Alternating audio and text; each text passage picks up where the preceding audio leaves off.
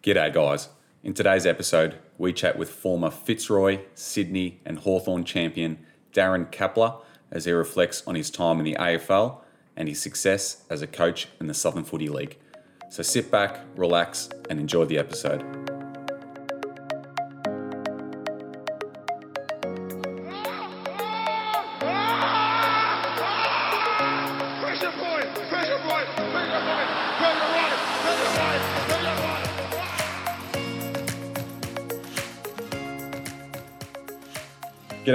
Everyone, and welcome to episode 32 of the Pressure Point podcast. I'm joined, as always, by my co-host Quinn DeLuca. How you going, mate? Yeah, not too bad, mate. Not too bad. Still mourning after uh, a qualifying final loss on Friday night from the Tigers. So still mourning a little bit, but I'm getting getting over it now. Not too bad. Yourself? Yeah, yeah, not too bad, mate. Um, obviously, pretty envious that you blokes are in the finals every year, and my team isn't. But um, you know, it is what it is. But yeah, just another another uh, another week uh, for me as a Carlton supporter, that's for sure. So. but um, but no, we've got a we've got a massive episode this uh, this one. We um, we've got a very special guest. We've got former Fitzroy, Sydney, and Hawthorn champion and multiple premiership coach in the Southern Footy League, Darren Kappler. Thank you for joining us. No worries. How are you? Good, mate. How are you going? Yeah, good, good. Been a while. Has been a while. Has been a while. Um, yeah, for those who don't know, Caps uh, was my old coach at, at Dingley. Um, probably, oh, geez, about six, six, five, six years ago now. So it's been a while. Um, and yeah, we played in a played in a flag in, in 2014, which was great. So that's our, our no caps. And um, yeah, so we've uh, yeah we go go a while back, don't we? Yeah, yeah, they were good days, mate. They were good days. Um, the teams that we had in the reserves back then really didn't need a coach. They coached themselves. Just uh, needed someone to put them in positions with the list we had. It was pretty strong.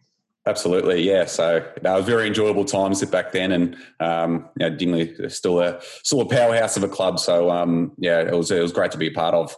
But um, but we'll start with you, mate. We'll uh, we'll we'll strip it right back. We'll go back to your, your early footy days and um, your junior your junior stages, and um, yeah, yeah. Where did it all start for you?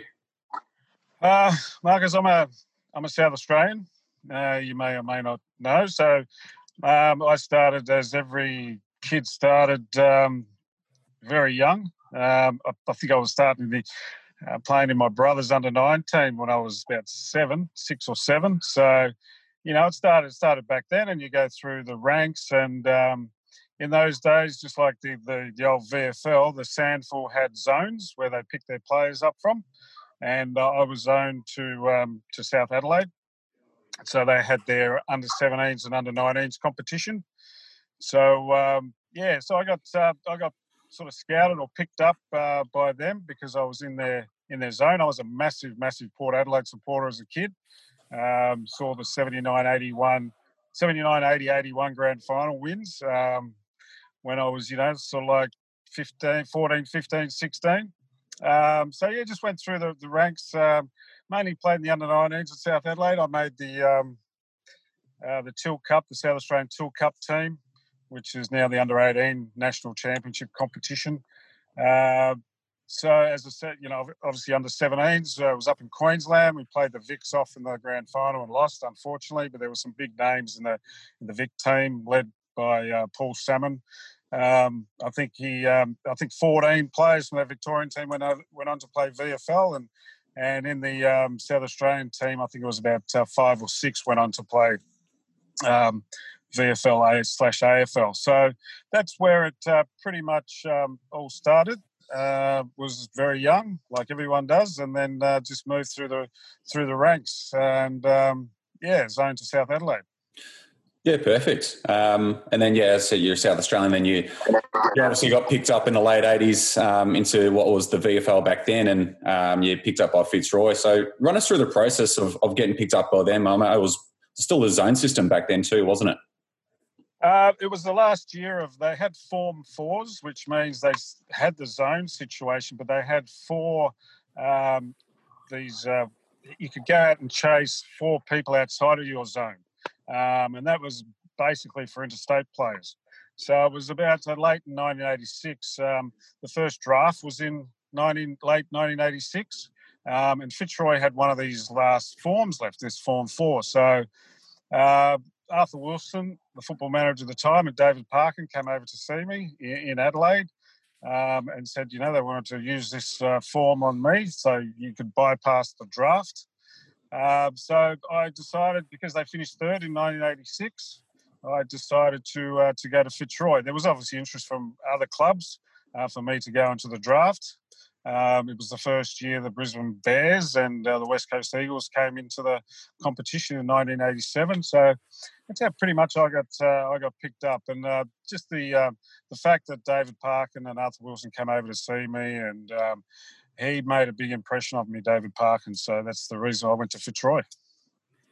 And going back to what you said earlier, you mentioned you're a big Port Adelaide fan. It's been a bit of a topic this year. What are you, what are your thoughts on the prison bar um, jumper? Should they be able to wear it? Oh, I think so. You know, I think they should wear it, um, except for the games against Collingwood. Then they can have an, an away strip. It's such a, an intimidating jumper, uh, the prison bar jumper. It's just, um, it's got a lot of history. Obviously, they're in their 150th year. Um, you know, I had a duffel coat full of stuff with Bruce Abernethy on the back, and um, yeah, being black and white, there's just something about black and white stripes, and uh, you know they're the most successful football club in the in the country as far as premierships go. I don't know how many they've won now. It's bloody into the 40s, I think. So I, I, I do believe they should be allowed to wear it, except for against Collingwood. Yeah, nice. Now, um, you did back to Fitzroy. Now you did win a BNF at a fairly young age. You obviously went on to play a fair bit of footy after that. But was that one of your more memorable seasons? Would you say? Oh, yeah, it was my second season in the VFL. Um, and people say, you know, a lot of players have the second year blues, but, um, you know, I played 21 games in my first year and uh, tw- the whole 22 in my second year. So, yeah, it was, it was definitely my biggest uh, and most successful year of football personally. Um, we're always reasonably competitive at Fitzroy, but um, never quite got there in 89 we just missed out of the finals and uh, yeah, so yeah, it was a it was a very exciting um, year personally, but I think the um, the biggest game that I've uh, played in was the 1994 State of Origin game against Victoria at Football Park, where we won by four points. It was just a massive game. Um, so that was my that was my grand final. Um, definitely that game. Yeah, State of Origin is sorely missed by a lot. Do you, do you think it's something the AFL should bring back that uh, State of Origin competition? Oh, I think it's difficult. Uh, it's difficult now with players uh, from all over the country. Uh, back then, it was predominantly, you know, your, your, Western Australians, South Australians, Victorians. Now there's, you know, with all these academies, there's just so many other players that uh, would miss out. So I don't think it's got the the same uh, prestige as it used to have. Um, there was nothing like playing for your state against Victoria. And uh, back in those days, they were midweek games. So we played on the Saturday Sunday and then had to front up again. I think it was a Tuesday or Wednesday night, the one in 94. So, but um, yeah, I don't think it'll come back like it used to be. Yeah, I agree. I can't see it being the same as it was. Now, um, you played throughout the 80s and 90s, which is by some considered probably one of the greatest eras of football that we've ever seen. The stars that played in that era were you know, you can't count them on one hand. Who do you think probably was one of the best players you played with or against? Oh, look, having having played with three clubs, I had the opportunity to play with some fantastic players. You know, you look at uh, Fitzroy, there was uh, Paul Roos, Gary Pert, Alistair Lynch, Richard Osborne. The list just goes on and on and on. And then went to um, went to Sydney, played with Paul Kelly. You know, Plugger came up in '95, so played with him. Um, and then when I went to finish my career at Hawthorn, you had Jason Dunstall, John Platten. Uh, the list just goes on and on. I mean, I could have made an All Australian team out of the players that I'd played with over my 12 years. Yeah, it's phenomenal. It is phenomenal. Obviously, um, the AFL system today is a lot is a fair bit stricter than it was back then. Do you have any any funny stories with teammates or yourself that you guys got up to that probably players these days wouldn't get away with? Oh, it's just you know like back in the back in the eighties and nineties, it was just it was just the culture. I mean, you, would go out and you'd play hard on the field and you'd play hard off the field. That was just just the way it was. Um, you know, as soon as the as soon as the game had finished, you were you go to the pub and you just get stuck into it until God knows what time. uh, the next the next morning. And you know, there was on some occasions that we'd uh, we'd have the odd Sunday morning training session, and it wasn't unusual for guys to sleep in their car outside the Lakeside Oval in South Melbourne, where we used to train at Fitzroy uh, for the nine o'clock session, uh, just to make sure that you weren't be late. You, you weren't going to be late. So you know, with so many reporters and so many, you know, in social media, you know, people using their cameras, right? You know, you, there'd be so many things that would come up now that that, that happened in the uh, 80s and 90s. Um, nothing really illegal, but you know, like guys pissing up against the wall outside of a nightclub, or you know, doing those little little things, or you know, walking out of uh, the tunnel nightclub, um, you know, staggering around. But um, back in the funny back in those days on a Thursday night, you'd get the football manager and he'd be handing out all these medallions from all these nightclubs. Um, so you'd have about ten medallions on your key ring, and you know you'd walk up to the, the establishment, you just flash your flash your medallion, fifty dollar drink card, and you go. Even if there was a line a mile long. So those the, the tunnel especially had um, every club's list written down. So when you came in, they'd tick you off, and you get your drink card, and then you go. Yeah, it was. Um, they were good. They were good days, but I'm probably, you know, in some respects, wish that it was like it is now back then, um, with how professional it is. Because, you know, I reckon our performances would have actually suffered somewhat by, you know, drinking on a Saturday night and and stuff like that. So yeah. Obviously, you were doing something right because in a past interview with the Lions, you did say that you played football until you were about 42. What's your secret to the longevity? A lot of blokes can't last that long. Ah, look, I don't know. I suppose um, I was always pretty naturally fit. I did cop my fair share of injuries in the AFL. I probably missed two seasons of footy if you put it all together. Um, I don't know. It's just um, play yourself on the halfback flank and keep out of trouble. Um, yeah, so it was, you know, I played until I was around 42, yeah. Yeah, love it. That's it. Sit across half back, mate. It's a, it's a good position. Um, yeah. What, what would you uh, What would you say was the highlight of your career? Um, now, what What do you look back on as like the most memorable moment? You know, a story that you you sort of tell everyone that really that yeah, sums up your career.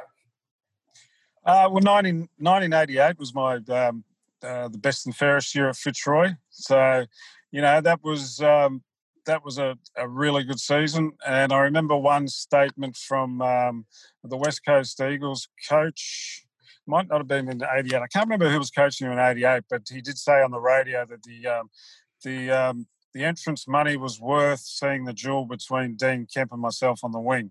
So um, I thought that was uh, that was a pretty good um, pretty good and proud statement for someone to say about you. And also John Worsfold. Um, this is uh, funny. He could he he could have killed me. You know, he, he had had me just um, stone cold on the wing there, and he and he looked at me and he said, "Anyone else, and I would have fucking killed you." Sorry to swear. Um, I would have killed you. So um, yeah, so I think that's uh, just a little bit little bit of respect. Yeah, that's great. And, what, uh, what, uh, yeah, just, the- just on Woosha, what, what was it like playing against him? Was he, he was a pretty tough player? Oh yeah, I mean, you know, back in the eighties and nineties, it's everyone. There were a lot of tough footballers, and um, you know, I played on Dipper quite a few times, and you know, you're you line up on someone on the wing like Dipper, and you had them the whole day. Um, there was no rotations. The only reason you came off the ground is if you were doing no good. Um, so yeah, Woosha was a. I mean, he was tough, hard. Yeah. So I'm glad he didn't run through me that day. uh, and speaking of grounds as well, so what about your favourite ground to play? Obviously, back then there were a lot more grounds being used than than there is now. Um, you know, teams had proper home grounds back then. So, was there a, a particular ground that you you know you played your best footy at, or um, you know a crowd that you, you prefer to play in front of? Yeah, I think uh, Princes Park um, at Carlton. That was Fitzroy's home game, home ground. Sorry, uh, back when I was playing, that was a you know it wasn't too small, wasn't too big. I really liked playing there. Um, back in those days, the grounds weren't in the same condition they are now. Uh, with the you know the centre square used to get uh, pretty muddy at most grounds, but uh, that that ground held up reasonably well. So I did like that. Uh, when I got to Hawthorn, um, we were at Waverley Park, so just the open, um, the big, massive ground at Waverley. Uh, someone with a bit of leg speed like myself was was a good ground to play at.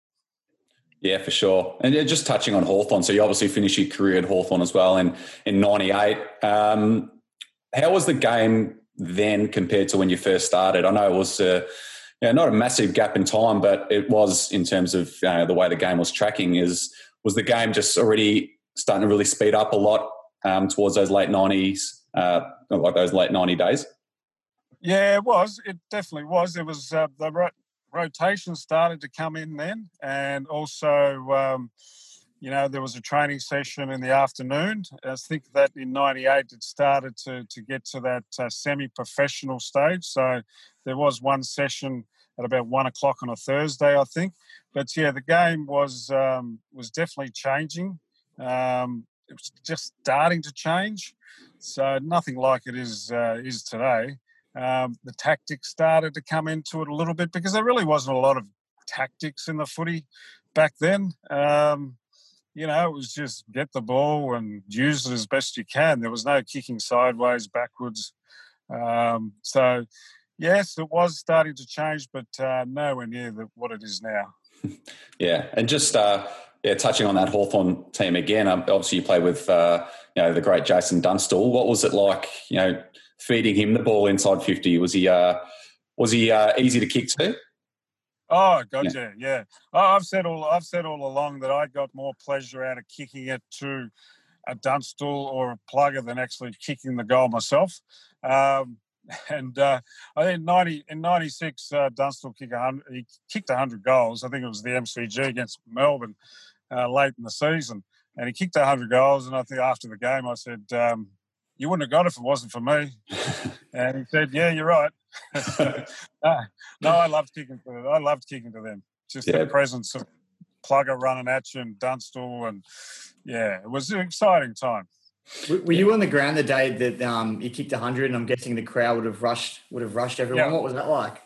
Yeah, yeah, it was. I think it was in ninety.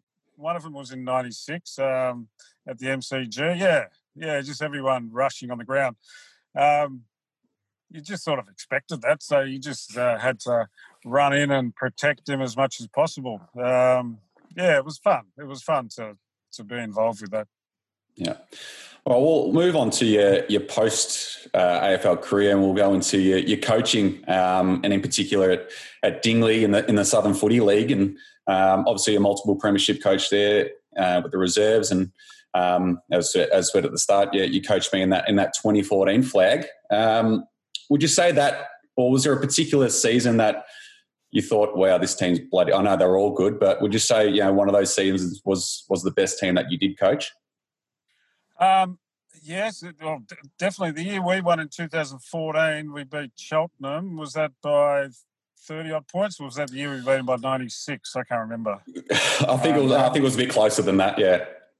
Yeah, yeah. yeah. So, so that the team you played in was was a really good team, but the the following year or the year after that, when we beat Cheltenham by 90 odd points, that that team was uh, that would have beaten a lot of second division senior teams that side. It was just uh, it was just incredible. Like I said before, it was just my job was just to put them in positions and do some rotations. You know, there was you really did. They didn't need any coaching. They just they were just a, such a skillful side, and um, you know, like I said, they would have beaten some second division teams, and and any one of those players would have been playing senior footy at any other club. Marcus has told me before this interview that uh, he never missed a target when kicking inside 50. Is there any truth behind that? uh, mate, all the time. Yep. Never missed a target, never got dragged. and, and, was he wearing some pretty flashy boots as well? He's been known to uh, to wear some pretty flashy boots for someone of his standard.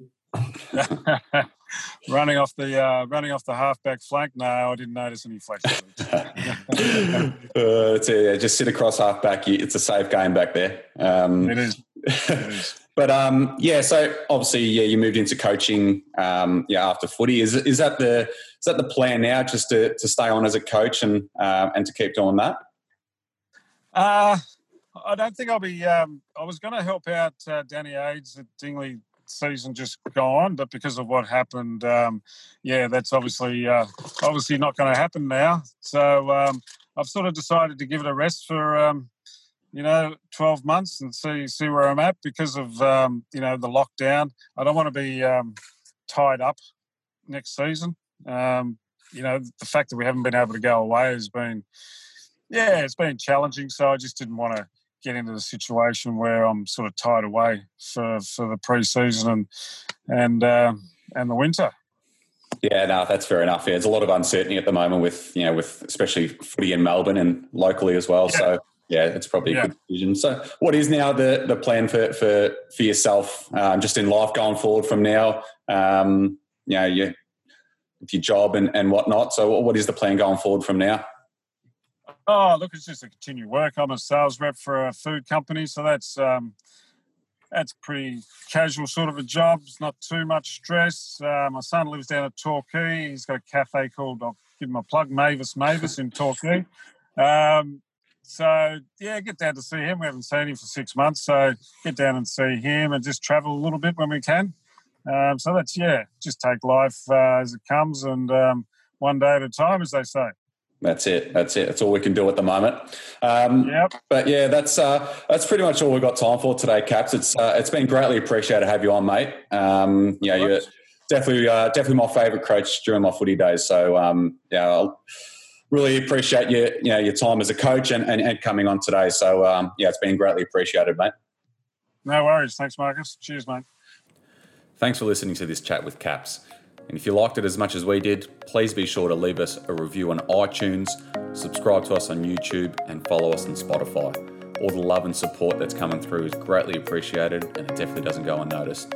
So thank you for listening.